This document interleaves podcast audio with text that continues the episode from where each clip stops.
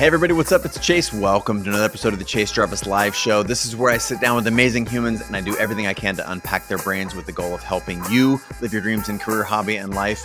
My guest today is YouTube and design sensation Ben Uyeda. Now, I'm going to go on the record right now and saying this is one of my favorite five episodes of all time, specifically because of the wisdom that Ben shares in the next call it 50 minutes uh, of this uh, podcast. Now, uh, that's a big statement, but a little background on Ben. He stepped away from uh, an award winning architecture firm that he co founded. He left a, a, teaching position at an Ivy League school to create his own uh, personal brand and small media company focused on making design and designs. Uh, for everyday things for that, that you and I would love to make them affordable and accessible uh, millions of people use his designs, have uh, paid attention to his YouTube channel, which is just so fun and pleasurable and insightful.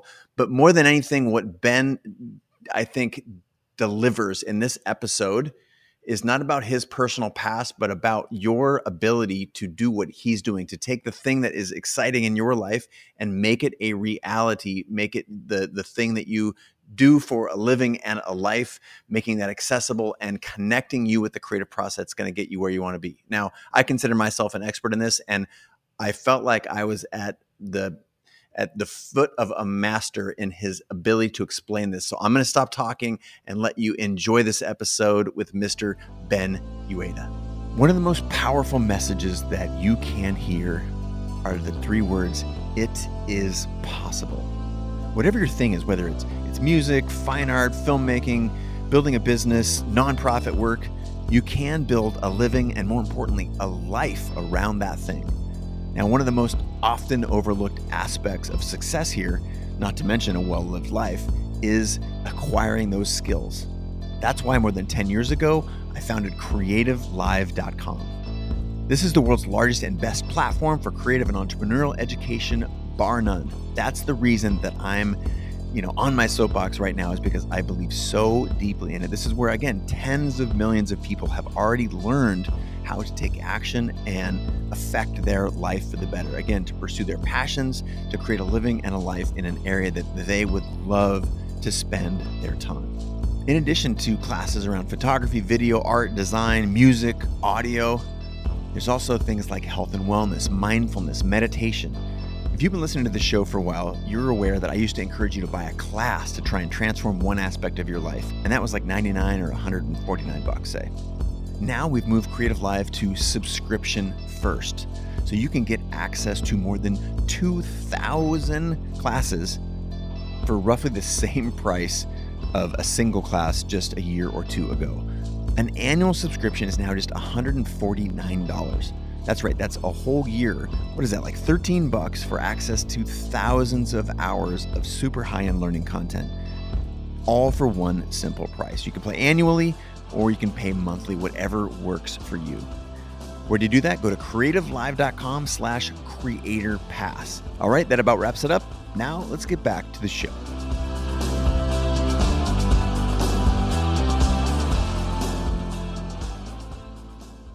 Ben, thank you so much and welcome to the show. Thank you. It's uh, it's great to be here. I've, I've listened to quite a few of these, and it's slightly surreal and super pleasant to, to be involved. Awesome, awesome. Well, uh, I have been a fan of your work. Uh, that you, you know, you, uh, I guess we've worked hard to get on the show, and for good reason. And for the handful of people who uh, would be new to your work or have been living under a rock for the last several years, as you've been dang near everywhere on the internet. I was wondering if we could start off by you just sharing a little bit about you, your work, in your own words, or what matters to you, and why why do you do what you do? Just just get us oriented. Yeah, so I design things, and rather than turning them into products, I basically share the process online. Primarily, that's been done through YouTube, but as platforms sort of evolve, we do that through podcasts and Instagram as well. But it all came from the idea of a little bit of dissatisfaction with my background as an architect. As an architect, you design as a service. And I think that's how most people think of, of designers and a lot of creatives as service providers. And as you know, as someone that's done creative services for hire, you know that there can be a lot of frustration with dealing with the client oh. your creative vision, not being specifically what you're getting paid for. And you always feel like you're trying to you're trying to have a work-life balance just within the context of work, where you're trying to have the the profit versus creative exploration. And I kind of think that there was a little bit of a conflict of, in, of interest when I was doing architecture as a service because the more successful I became in my architecture career, the more prestigious the, the clients were. I wasn't trying to scale and design 10,000 homes a year. I was trying to design, you know, 10 to 20 homes a year. But as I got more opportunities, our firm tended to pick clients that had a ton of money. And I would imagine it's not dissimilar for photography. It's not like you want to be exactly. doing photo shoots every day. You try to do the same quantity, but you scale the price. And when you scale the price, you narrow the type of people that you can provide that service for. And so my passion was sort of sustainable design and being concerned about sort of climate initiatives. And then I got to the point where I broke through as an architect. I was on the cover of magazines, but I was designing sustainable houses for like super rich people, and they're often like their second or third home. And there's nothing wrong with that. Like it was great. I'm like super proud of the work, but it's hard to really be like, you know, you get some awards for a sustainability achievement. You're kind of thinking in the back of your head, like, I'm kind of a fraud. Like I'm doing this very specifically in a non-scalable way for super privileged people. And if they didn't hire me, they would have hired someone else really good because they have like tons of options. And so that's what actually started the, the interest in publishing content is it was that question of how do I design for people that can't afford to hire me? How can I publish design as a type of media and then monetize it uh, as through marketing? And it was really my, I don't love business and I don't think that the term entrepreneur is particularly flattering as many people sort of, you know, still try to sort of affix it to their bios. It's descriptive and it's an important term but it's not an end all goal of itself. But what it does give you is the opportunity to remix the sort of motivations and incentives for the financial parts of your sort of work. And I said, well, what if I just started making things that were really simple, give the design away for free, and then on the media side, figure out a way to monetize that too. So remove the the the conflict of interest between me and who I want to be having access to whatever I can do, and then try to figure out someone that has the pockets to pay for that process. Incredible. And you are very adroit at describing that. And for uh, just so that the universe knows we're aligned and so that I can hitch my wagon to you virtually here. Like that's exactly the mentality that I went through when trying to, you know, this is whatever 15 years ago now, trying to share what it is that I was doing in photography with the universe and hoping to help other photographers because I had just come out of that seat where I was struggling to figure it all out and didn't want to just be on the hamster wheel of the way it had been done before. I thought there were maybe better ways. And, you know, that's one of the things that first attracted me to your work was like, we think the same. I love how Ben thinks. You know, how can we sort of untether ourselves from these traditional business models and approaches to making money and live a little bit of a a, I guess, more true uh, uh, business journey to what it is that are to match our values. Rather, maybe I don't, yeah. I don't know if those were my words or yours, but we're in that hyphenated class of some sort of creative profession and then entrepreneur. That's that's how you're often described. That's how I'm often described, and I think that there's a lot to unpack there, because when we when we see sort of what how entrepreneurs are sort of presented, so often when I listen to you know podcasts and interviews of super high performing, really successful people, they often their success is because they scaled something. And I think it's a little bit different for our cases is that the scaling isn't inevitable the way it is if you're creating an Uber or a Google or you're that kind of founder or entrepreneur. It's because scaling the creative can be a really challenging and really frustrating process that might lead to your falling out of love with the thing that got you there in the first place. Yeah. And it's when people go, What do you love designing? I'm like, It depends on the pace. I love designing. I don't, I love designing houses. I love designing furniture. I wouldn't want to design a house every day. I'd maybe like to design a couple really good ones a year and maybe like to design 10 to 20 pieces of furniture a year. But that love completely goes away if the scale of how I'm forced to do it from the business side gets out of uh, alignment with the sort of creative interest that got me there in the first place.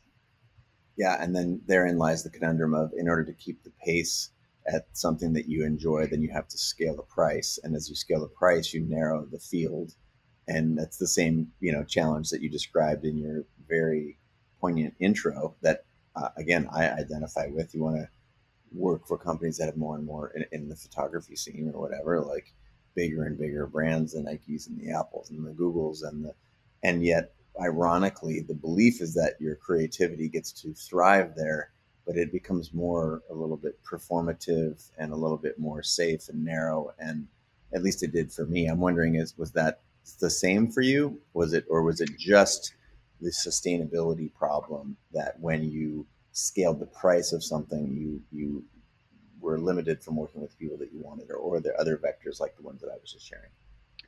I, I think there's some of both, right? Like in my 20s and 30s, you're you're seeking to prove, or at least for myself, I was seeking to prove that I belonged at the table, and so that's where uh, you know getting into the schools that I wanted to get into, setting up my own firm, getting published into magazines I wanted to be published in, and then when I started media, landing Home Depot as a client and things like that, they become really important touchstones. But often the the most career sat, dissatisfaction that I've experienced came right after, like the day or week after you land that that big thing that proved to you that you got the seat at the table. Because then it's the well, what next? Now what do I do? Yeah. And that's pretty consistent with most of the creative people that I sort of talk to that, that do what they love for a living, where their biggest letdowns, their most emotional vulnerability is often right after their these milestone successes because it doesn't change your life even as it changes your portfolio dramatically.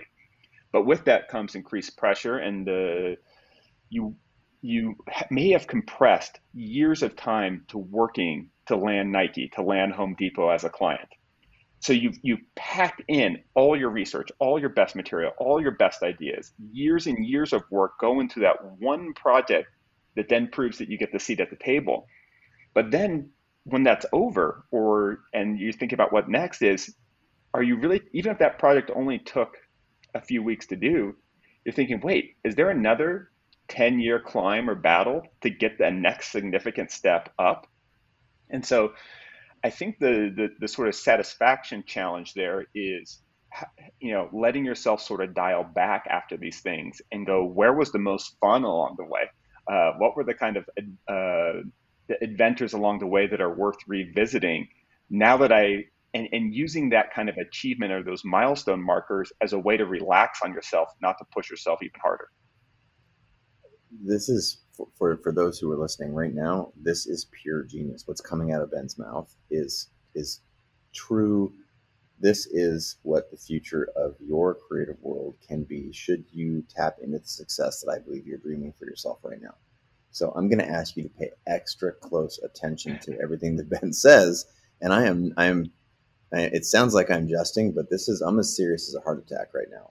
What what the courage to have a milestone success and then to take a beat and understand what about that success was special to you and was different and that you'd like to create more of that is the path to fulfillment. And again this is to, to me one of the reasons i knew ben was going to be an insanely uh, appropriate and awesome guest is because this is the kind of stuff that ben shares in his work. It's not just the, the end product but the process that he goes through. And you, what you're hearing right now is a master at work at, at, at, deconstructing the process. You know, he does it with designs on his, you know, social channels, but he's done this with his career, which I think is where true, the true vision that Ben is bringing to the table right now. So I'm, this is me telling you, listener, to, to double down and, and you're going to want to watch this a couple times. So if I may now, Ben, turn our attention to, you talked about sort of some of the pitfalls and trappings of success.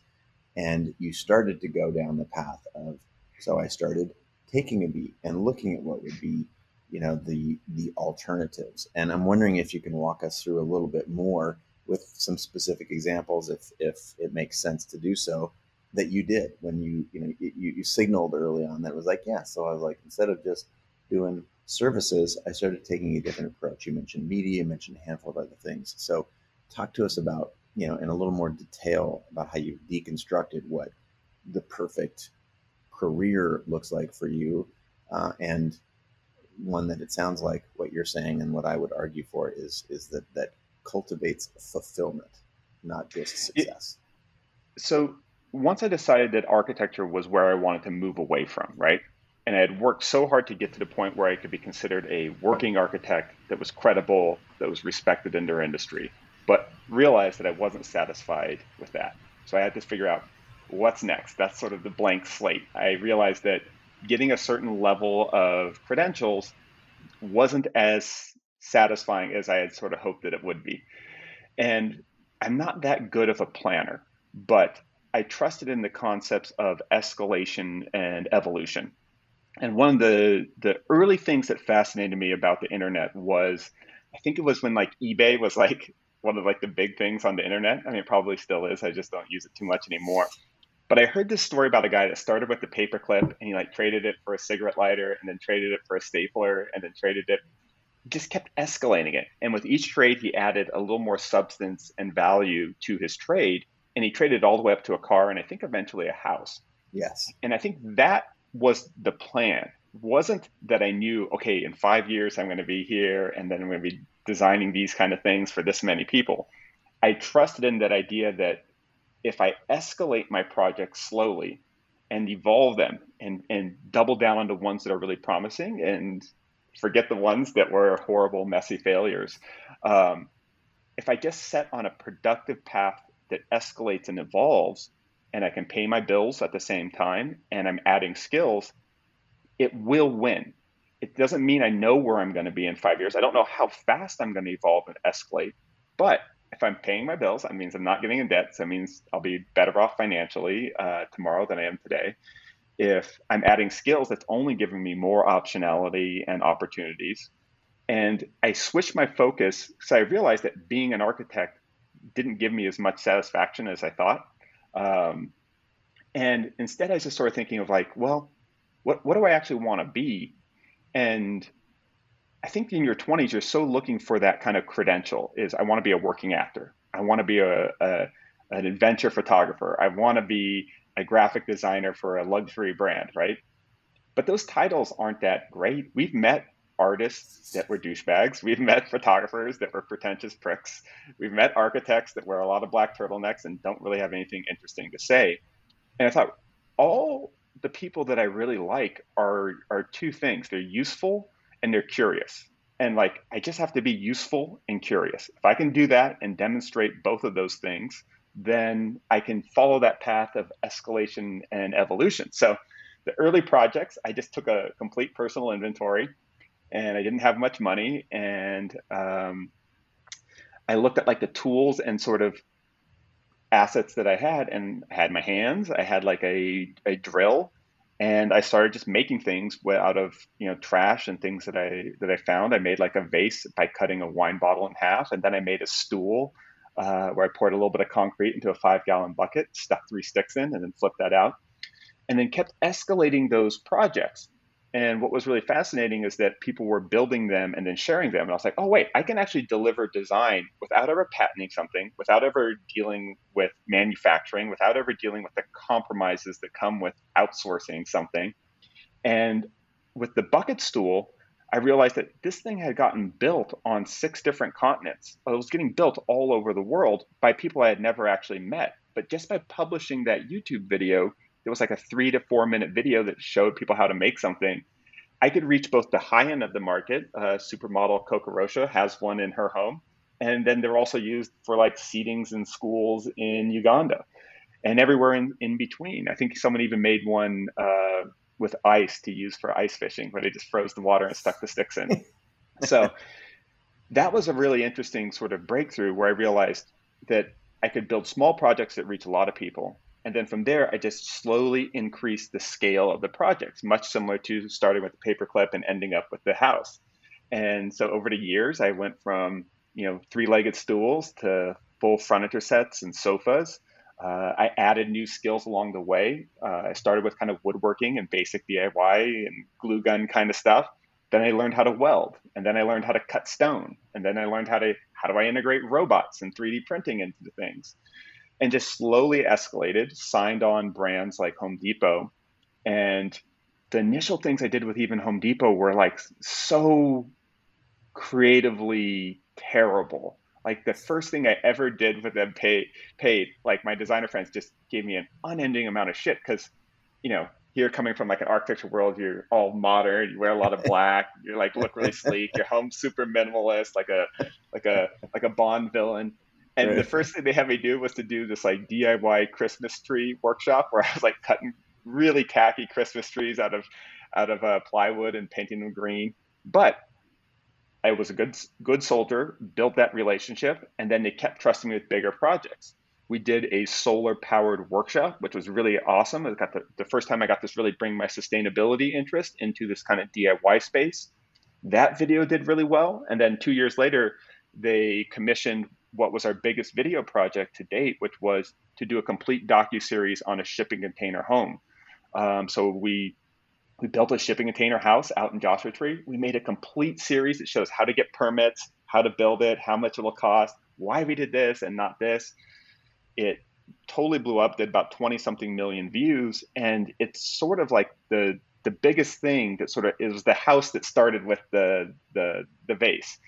And it's really encouraging. There's no way I could have planned on day one okay, here's how I'm going to do a path towards where I'm building whole houses that are really innovative and interesting on the internet, and I have the funding for it, and I have the audience to support the funding, and all these things. But all I had to do was escalate one project to a slightly more complicated one and add skills along the way. If I would have sat down and said, okay, I'm going to need to learn how to how to weld, you need to learn more about structural stuff, how to pour reinforced concrete, build foundations, all these kind of things. It would have been so daunting. But if I just kept designing bigger projects along the way, I slowly added those skill sets and I was able to monetize those projects along the way. So I could kind of grow to the opportunity, not just sort of demand it and try to figure it out from scratch. Absolutely incredible. And this is, again, this is pure fire for anyone who aspires to be your own boss and create not just a living and a life and some success, but actual fulfillment too. This is a recipe. This is a, the best blueprint maybe I've heard in the show. And we've done hundreds of episodes. So this attention to what makes your heart sing and the belief, this trust. Um, I just read something about confidence the other day, and confidence is believing that you can put yourself in a situation and figure it out or survive to do it again and then in the next iteration figure it out. And that when you've done that a couple of times um, i think that you know this this uh, the way even the way that you're speaking about it there's a certain trust in the process. And so what my, my question you know my note here to myself was uh, you know how, how did ben start to trust himself to do this? Because right now i'm going to try and put my head in some of the listeners, you know, someone's jogging down a bike trail right now or riding their bike down a bike trail or sitting on a park bench thinking, cool, but boy, I don't have as much time as Ben did to figure it out. Or I don't have, you know, there, there, we, we go into this process of catastrophizing. We go into the process of, of, uh, you know, I don't have enough. And so I'm hoping you can share some of the things that you've done along the way to trust your ability to land on your feet and figure it out, to be able to incrementally you know uh, increase each of the, the the scale and quality of the project that you're doing? And you know isn't there pressure in there in and of itself? So how did you learn to trust yourself? Was that innate or was that learned? Um, a little bit of both. I don't have that much confidence that things will succeed. I try to just look for things that uh, have a, a high ceiling but a high floor right so for for my sort of personal like emotional approach to risk taking is I'll take the risk if I know that I won't die or I won't lose everything that I own. Um, and so I, I've always built confidence by analyzing the downside. And that's why I sort of like to start with sort of small pieces of furniture because even if I make something and publish it on the internet and people are just like, you're not even afraid of negativity. You're afraid that just no one will notice or care, right? So that's why my early projects were based around things I could actually use. That's how I sort of minimized the the downside risk. Is that well, I need some seeding for this, so I'll build that. I'll publish it and do the extra work, but all I'm risking is the extra time it took towards making the video content part of it. I get a useful thing at the end of it. Um, where if I would have started with trying to build a shipping container house for an online video series and put you know hundreds of thousands of dollars and months and months of time into it, that risk at the point where that enterprise couldn't sustain itself would have been dramatic and, financially devastating. So I'm not that confident that things will work out. I've tried a lot of things that haven't. Um, I had a dabbling in sort of tech where I went out and raised about a million dollars by giving a PowerPoint presentation. Had people telling me I was super smart and tended to believe them. And then 2008 happened, and I realized, oh, I was much more of a product of great circumstances. Um, so I think that's that's my sort of approach to building confidence, and that's why I think the escalation and evolution is so important it's not setting out to do this massive thing it's setting out to have a consistent escalation in rewards as you acquire the skills along the way i wasn't ready and didn't have the abilities to to build big significant projects myself when when i started. I needed sort of that 5 to 6 years of practice and escalation to get to the point where that was appropriate. You have to build those muscles you have to build the the the memories and you have to build this sort of experience to get there. So i'm not that confident. I even when i do so many things i kind of expect them to to to not work out. But i have enough confidence to give it a shot after i sort of say okay what's the worst case scenario mitigate against that make sure it's within sort of good financial planning and that's how i build confidence in a very timid way brilliant it's so uh, it's so like one, you're incredibly articulate, and two, it doesn't surprise me at all that you've cultivated the success that you have because there's a thoughtfulness. Clearly, there's a thoughtfulness in your approach and also your awareness. Now, what is different, what I notice of the many things that you do that's different than so many of the folks out there on the internet is the uh, there is an element of you that is so well embedded in your projects. Like you said, I had a drill, therefore I, you know. And so, what what what were the qualities of Ben? You know, just enough confidence. He protected the downside. He has a drill. Like these are so simple, but they're so like that awareness of what you have and what you could do. I, I believe is in part of your genius. You're choosing the things how do you choose? What parts of you are in action when you're making decisions on what to do next? Is it head? Is it heart? Is it both? Is it curiosity? You mentioned that earlier. Intuition. What are some of the words that you use? And how do you think about what to do and not to do besides just mitigating the downside? Because clearly you got interested in something and then you said, okay, what about this product can I can I minimize the downside for? Versus like of all the things I could do in the world, what has low downside? you didn't do it that way. You did it the former. So I'm wondering what goes into um, to you choosing those things. And clearly there's a, a, piece of you in all of this. Yeah, there was there was some point where I think we reached peak TED Talk. I'm not sure exactly when that was, but it happened at some point, right? Like I've at, seen yours. At, right. At, at some point, like TED was such an amazing thing early, and, and, and, and I get this. This leads into your thing and then I used to watch like every TED talk that came out, and it was, I was starving for that kind of insight from these like world class performers. Uh, I consumed a lot of your early content, a lot of Tim Ferriss, stuff like that, right? Because the internet created access to these world class performers. But then it suddenly dawned on me that I might not be world class at anything. Um, and there's way more people that aren't world class than world class. So not everyone. It's, it's my problem with that book, The Secret, uh, is that yes, everyone that kind of achieves some level of success has a good amount of self belief. But there are a lot of people that I've met along the way that aren't world class performers that have way too much self belief. Um, and I don't so much worry about them. I worry about their sort of friends and family and stuff like that that seeing them sort of go on this diluted journey. And so early on in the, with sort of the internet, there seemed to be so much inspiration coming from the top down, where we are looking at the best people in the world.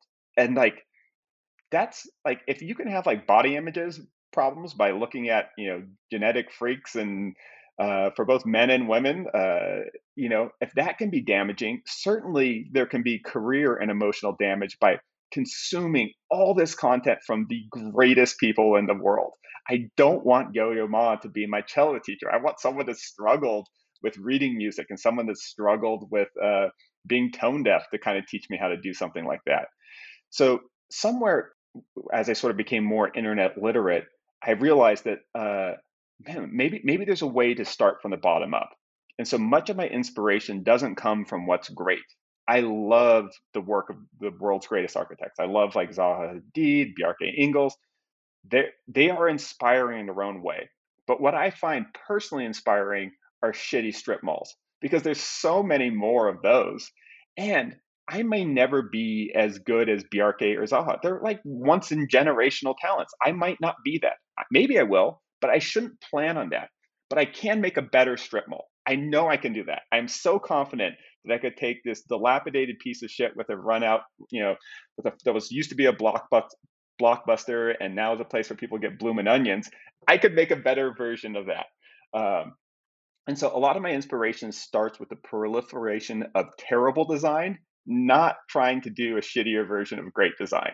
Um, and I think their their world is rich with inspiration if you look at that way. If we just whatever you do, fashion, photography, graphic design, every day you probably see things that just drive you insane because of how bad and thoughtless they are.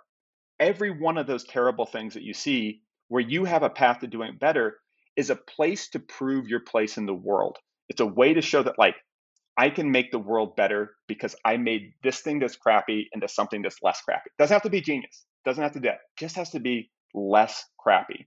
And if all you did was to take, uh, you know, everything around you and make it just a better version of that, even if you never leave your hometown, you never do that, you have made the world a better place. And that is a unrelenting source of inspiration. Is all the terrible shit that's around us that we see every single day.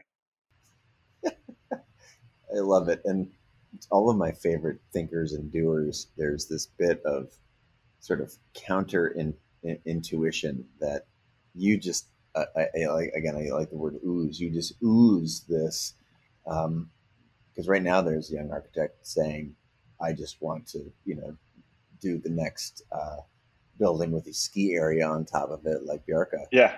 And and just this idea and there's a both a humility a practicality but also pure genius in reverse reversing that mentality. And you know, again, you mentioned our uh, Tim Ferriss, mutual friend on the show all the time.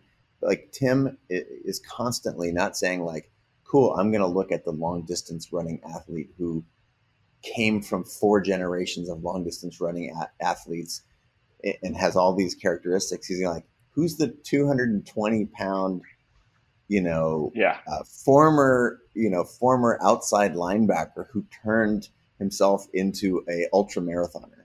Because that is yes. like someone who's been successful but doesn't have all of the you know the the the notches on on the belt or the accolades or this the, the whatnot. So i really appreciate that about you. And i think that the folks who are listening and watching should uh, do a little gut check in there i wanted to circle back on some of the, a couple of the things that you've mentioned and i wanted to go a little bit deeper on them um, one you talked about shifting the model right? When you don't have clients mm. anymore, um, you have to make money. And you talked yeah. about rather than, um, you know, how can you, uh, I guess, let me look at the the way that you, you, said the words. How do you design for people who can't afford to hire you? And mm. You had to reinvent a new business model rather than chasing the next mega commission on a multi-million dollar home.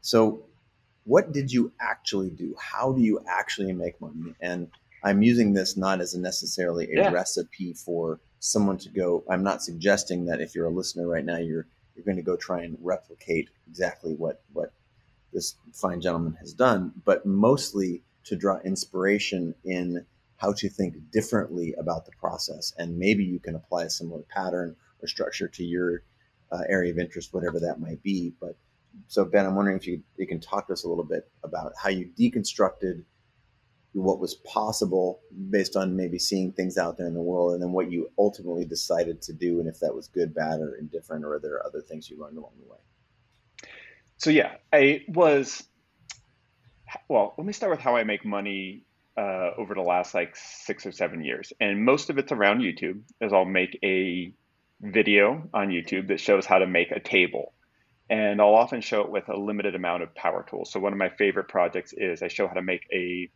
complete dining table out of one sheet of plywood using just a circular saw, a drill, and orbital sander. So the cost of the tools and the materials is less than the cost of a way crappier table from IKEA that's made out of less quality materials. And that was IKEA was always sort of my benchmark because they're a brilliant company that makes fantastic things.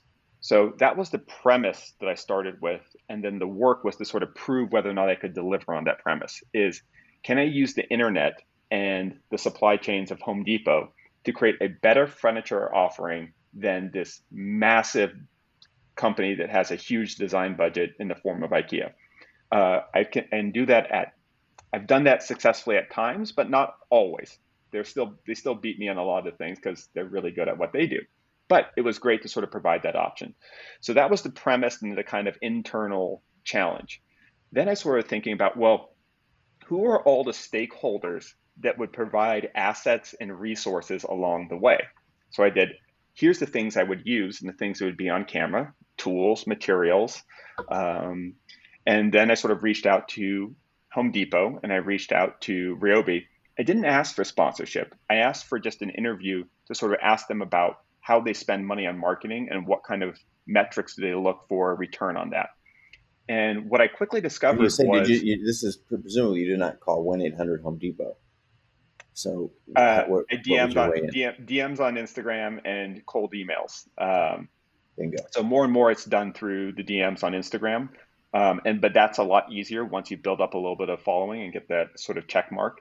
But early on it was just emails, and what I sort of asked them was, or what I discovered was, how much money they spend not on ad buying but just on the production of content. And this was the, the, the sort of thing that I discovered early on is that when Home Depot puts a commercial on a, an HGTV show, let's say like the Property Brothers, so everyone knows, okay, you got to buy that slot. You have to buy the time on that Super Bowl on that Super Bowl ad. But what you also have to do is pay for the production of the assets. And what I discovered was companies like Home Depot were often spending more money to make a 30 second video that wasn't designed for anyone to want to watch it. It was just designed to sort of be all call to action and you had to watch it because it's on television and it's in the break. And so what I realized that my offering when I had no following was I couldn't offer the replacement for the ad buy, but what I could offer was a replacement for the production at no risk.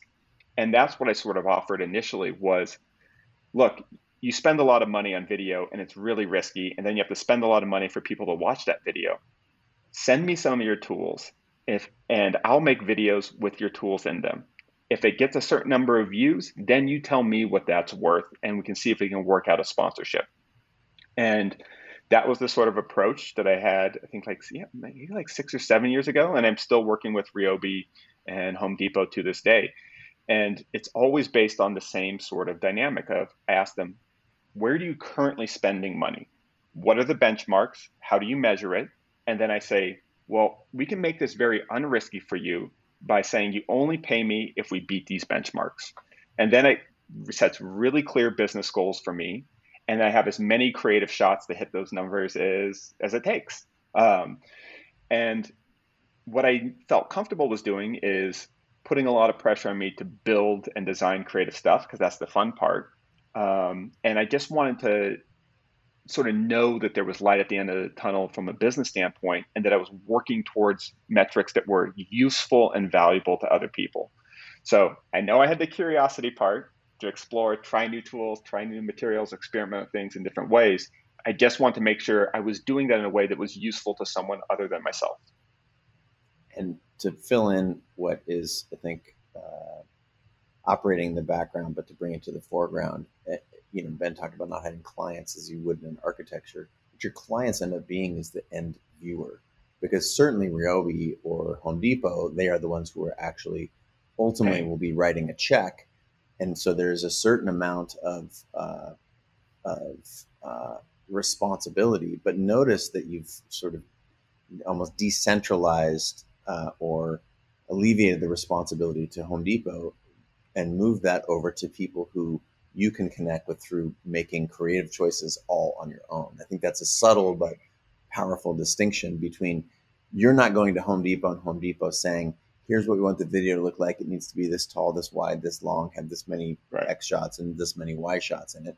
No, you're saying, cool, I'm going to if if we hit this benchmark and I'm going to go to the audience and I'm going to try and get them to over this benchmark of views or conversions or whatever the metrics you'd agree to. And I think there's a I don't know if you if you agree with that, but there's a distinction in what kind of a client it is, and you're ultimately making things for for humans rather than a, a, it's it's a little bit less of a business decision. But knowing that they spend money to do those things, there was great genius there as well.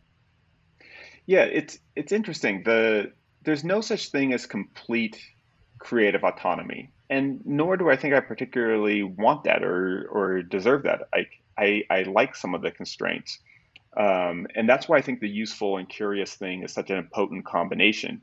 Is I want to be useful to the people that are collaborating with me.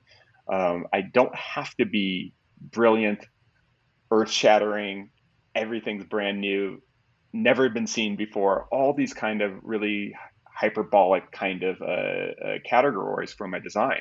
Because I just want it to be useful. I want people to like it, um, and I want them to sort of take action from it.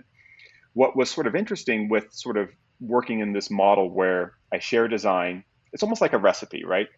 If you're Toll House and you want to sell more chocolate chips, you would make sense to invest in developing the best chocolate chip cookie recipe publishing that on Pinterest, Instagram, everywhere else, TikTok videos, and then, you know, always just sort of including that. You might as well build useful content that has the perfect call to action.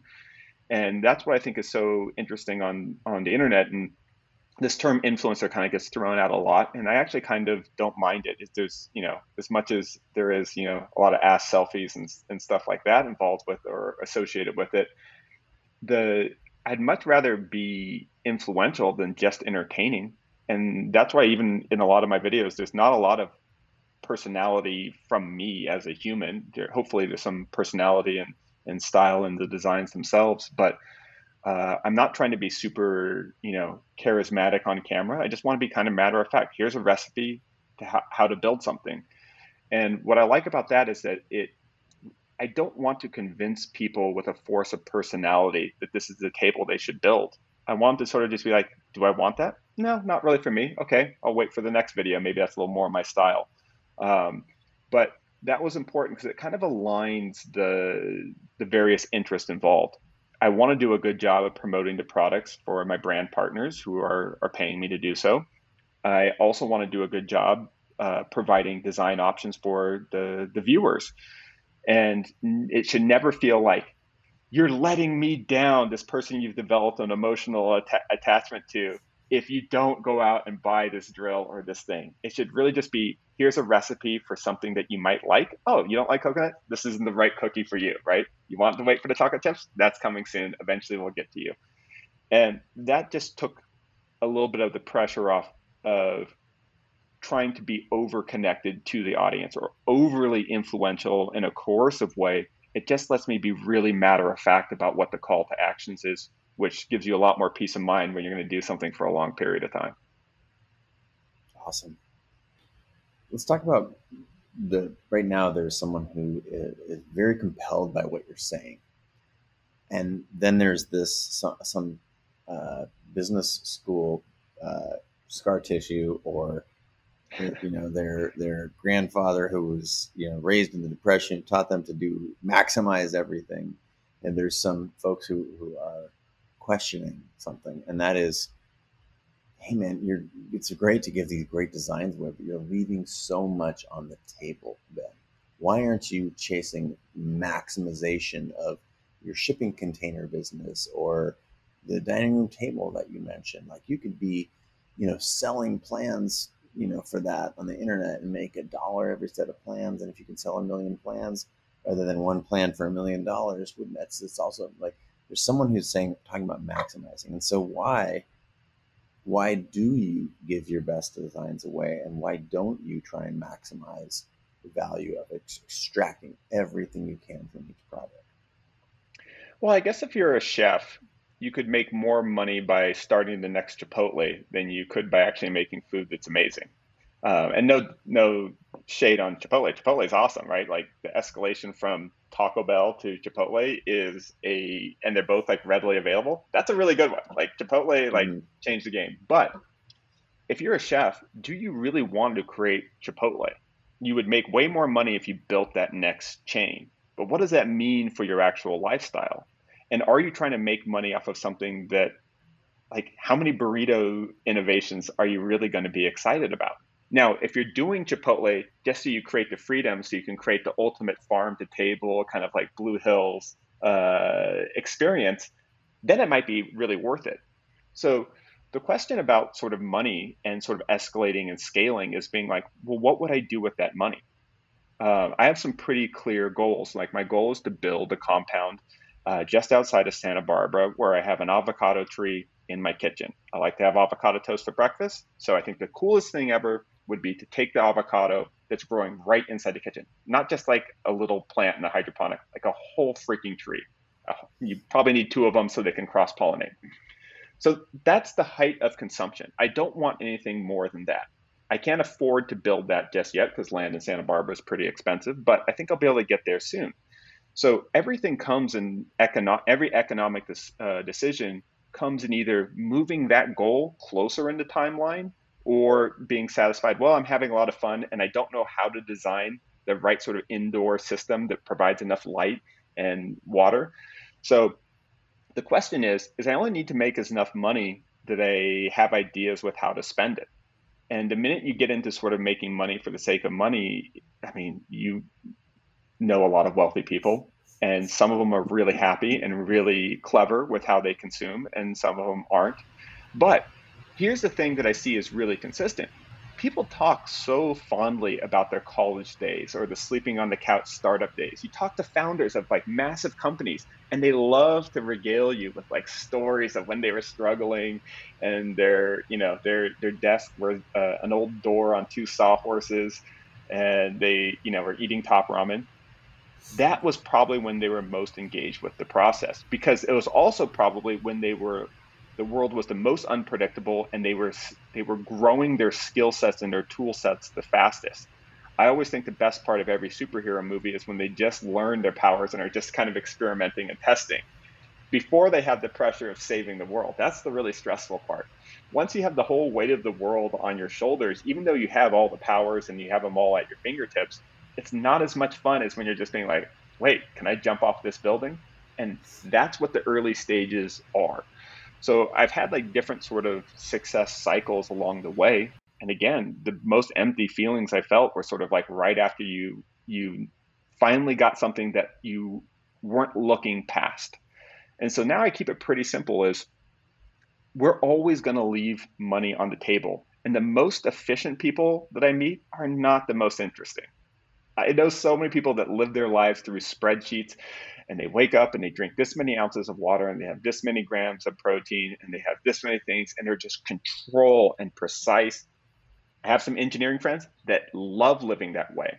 And if that fits your personality where everything has to be measured, everything has to be maximized, great. But that's not the people I want to have dinner with. So why would I want to live my life like somebody I wouldn't want to hang out with? Um, I like the people. Everyone loves, everyone I know that's creative loves Anthony Bourdain and it's not because he was had the best restaurant and he ran this this this you know kitchen staff with like maniacal precision and every meal was perfect. It was because he just roamed the earth and had adventures.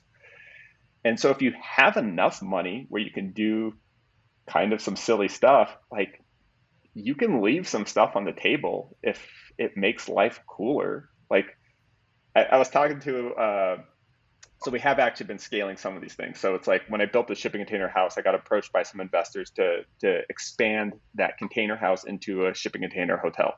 So I brought in a business partner, a young guy, uh, Ivy League educated, background in finance, exactly what you would think. Super smart, just driven, like, and just like scale. He wants to, by by 30 years old, he wants to get to 30 million dollars. I'm like, why? Tell me, please tell me, like how that is not a completely arbitrary thing that in no way will necessarily make your life better more than $2 million, which is still pretty lofty and amazing. Um, and he doesn't really have a good answer other than that feels like what it takes to play in the social circles that he wants to be in. Uh, and I'm like, well, I'll introduce you to some people that made $30 million off of Bitcoin that really aren't that interesting.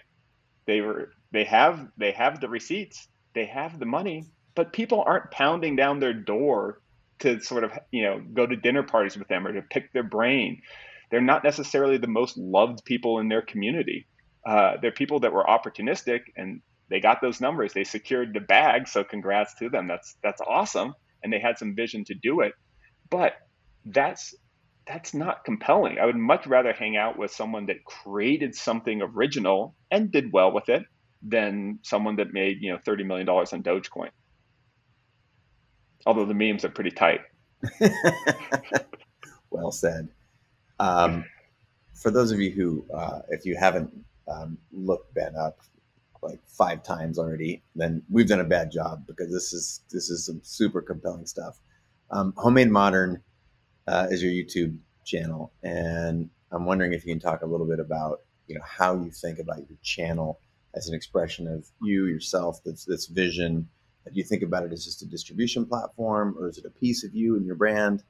Um, talk to us about the it, channel. I think it's just awesome, and, and right now you, people are, are tapping, with using their thumbs and looking it up, and um, you know the shipping container stuff on there is, is just awesome. Uh, tour your loft, etc.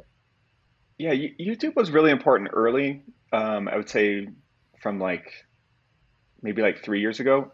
I'm, I've become less and less in love with the the platform. Um, I think it's an amazing platform that does a lot of good, but I've been doing it for a really long time, like six or seven years. So I think early on it was you know this this race to try to get to a million subscribers because subscribers used to be really important, and then at some point you get that, and again this is like okay, hit this milestone. You have some videos that pop off, you have other videos that don't, and more and more it was why do I want to keep growing? Why do I want to keep scaling the media side? And so once you get to sort of 500,000 to a million, you're like, okay, I can add a team, but do I want a team? Like right now, my team is like three to four or three and a half people.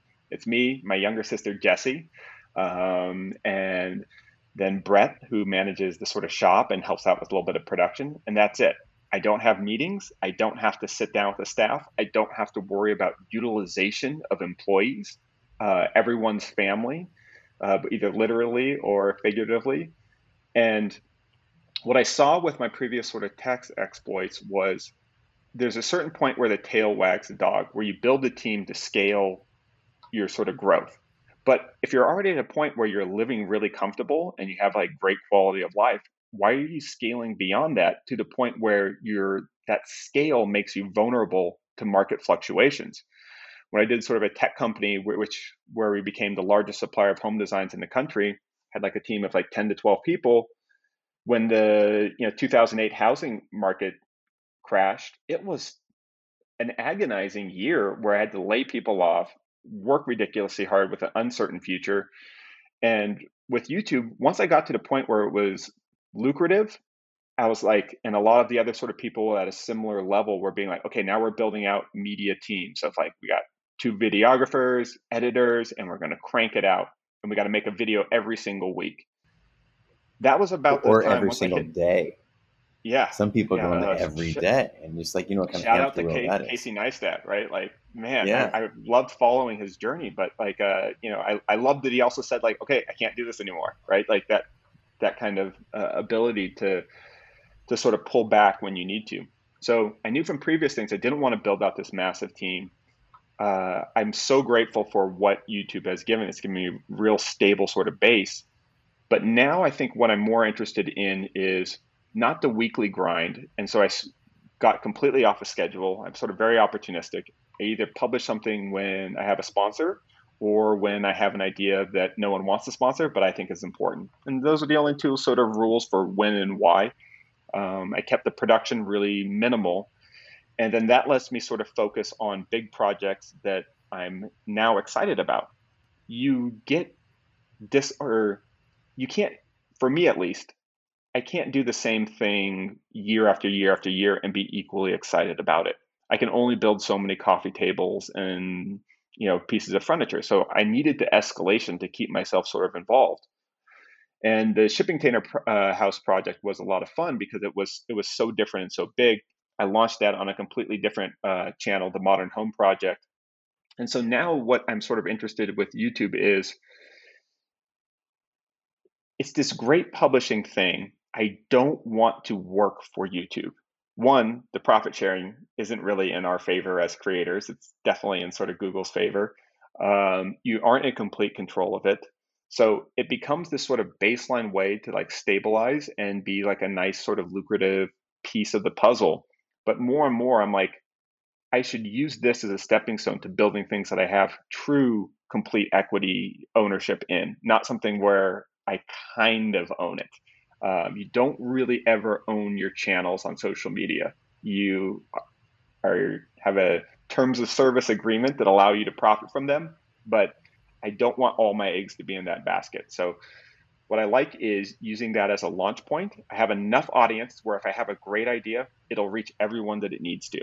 Um, and I don't want to focus on to be growing the audience to where mediocre ideas, you know, can will excel just from the momentum of the platform. I don't want to be The Rock or Kevin Hart, right? Like I want to be when I have something great to say, I want it to be that's what carries it.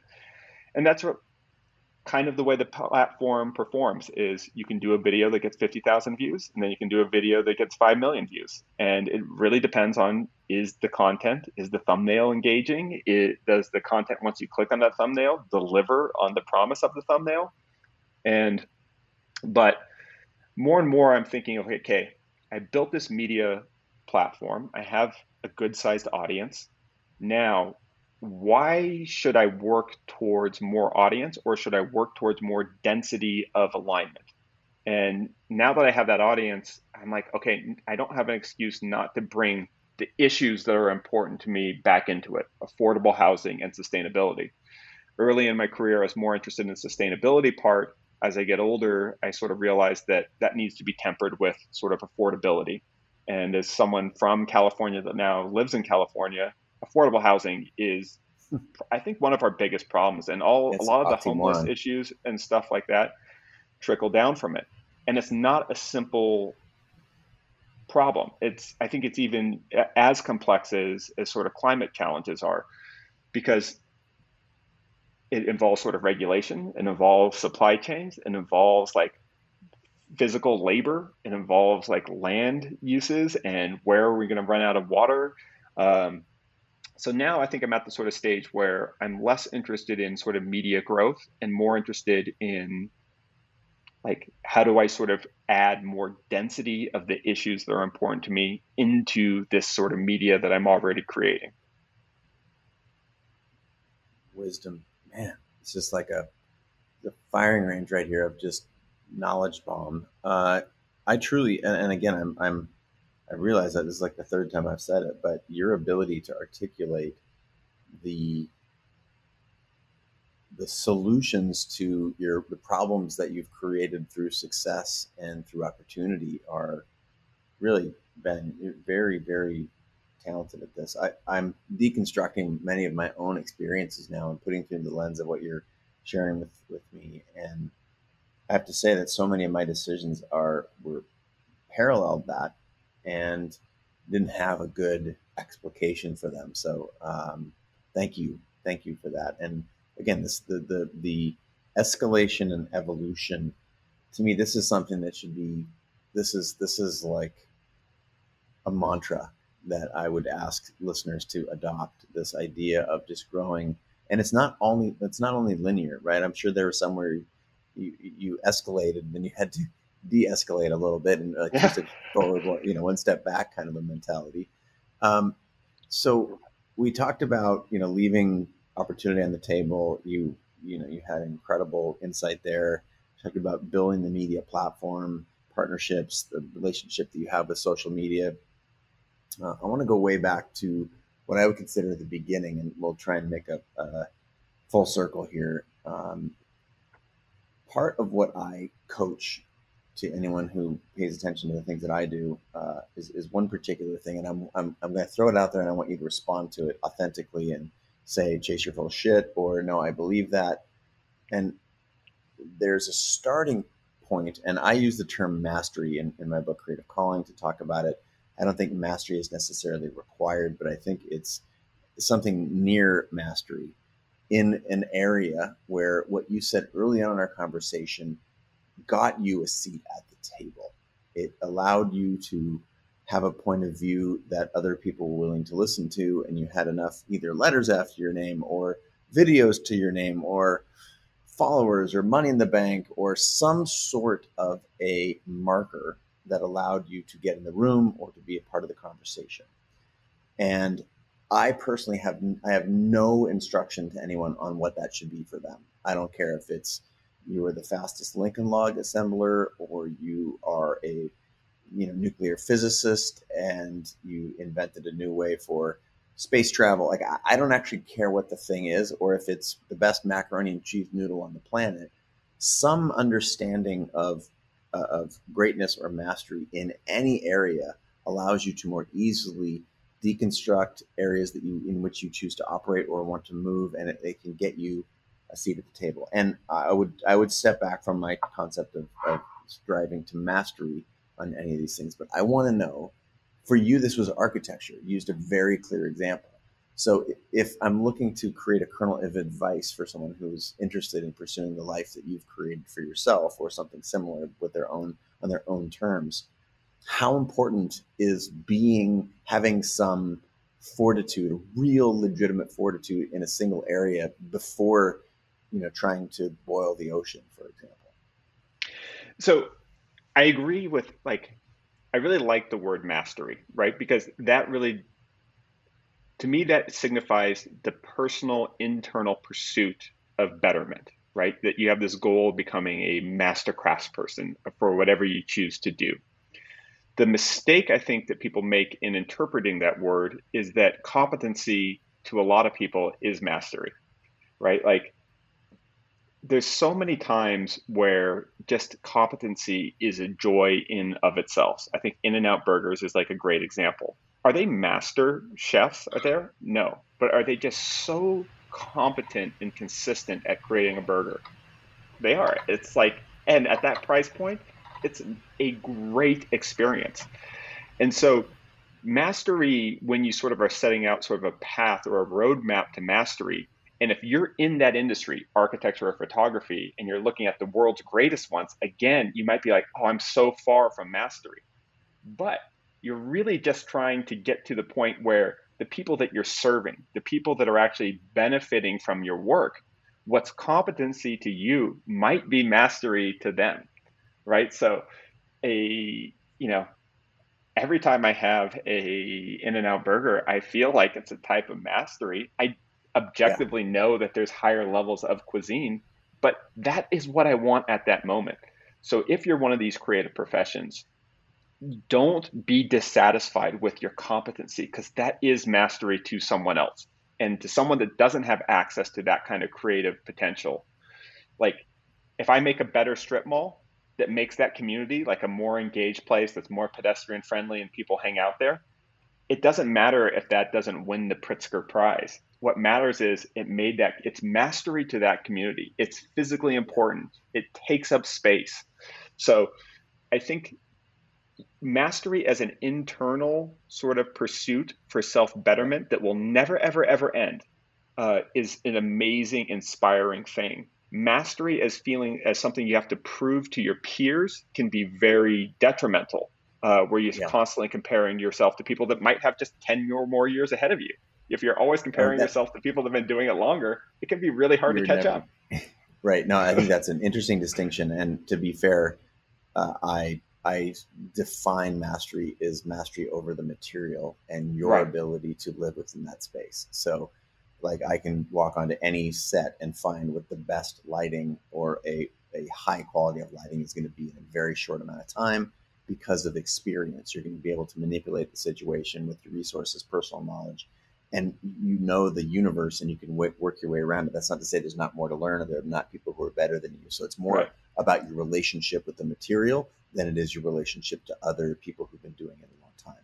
So I think your answer then dovetails nicely with there's this uh, uh, competency and proficiency with the material so that you're not thinking about what chord is this again while I'm playing yes. the guitar.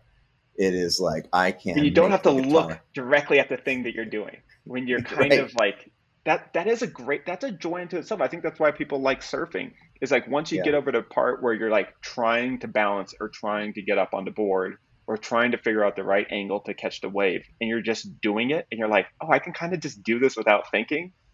That you, you may not be ready to compete with Kelly Slater yet, but like that is a type of mastery, right? You now can do the thing consistently at a way that you don't have to like focus every ounce of attention on making sure that everything's going in the right place.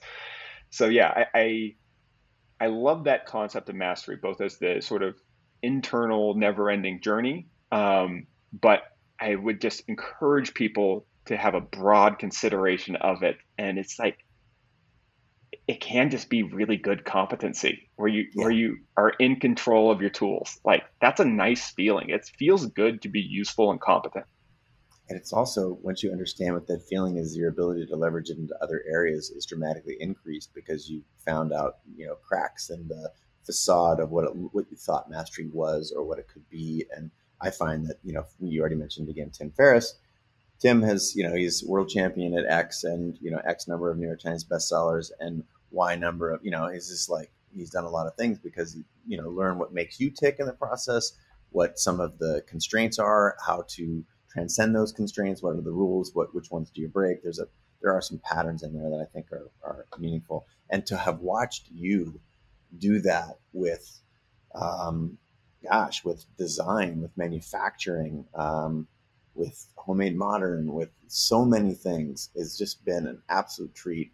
Um, legendary guest. This goes down as one of my favorite conversations, and I believe most insightful for people who actually want to do the thing that Ben does in the world, which is make shit for cool people, do it your way, um, and make the world a better place, engaging your sustainability. And, and uh, I'm going to beg you to come back on the show. Before we do, Love I'm to. hoping to, to, to steer uh, folks who are, again, new to your work to some of the other places. I mentioned your YouTube channel, but you have an Instagram, uh, obviously Facebook, and a handful of other things. But can you share a couple of your handles on the internet so people can um, Instagram is the best is the best place to start um, okay. because that's where I sort of preview any projects that I'm working on. Right now, we're working on recycling 30 foot long windmill blades. We're working on a bunch of uh, recycled plastic projects.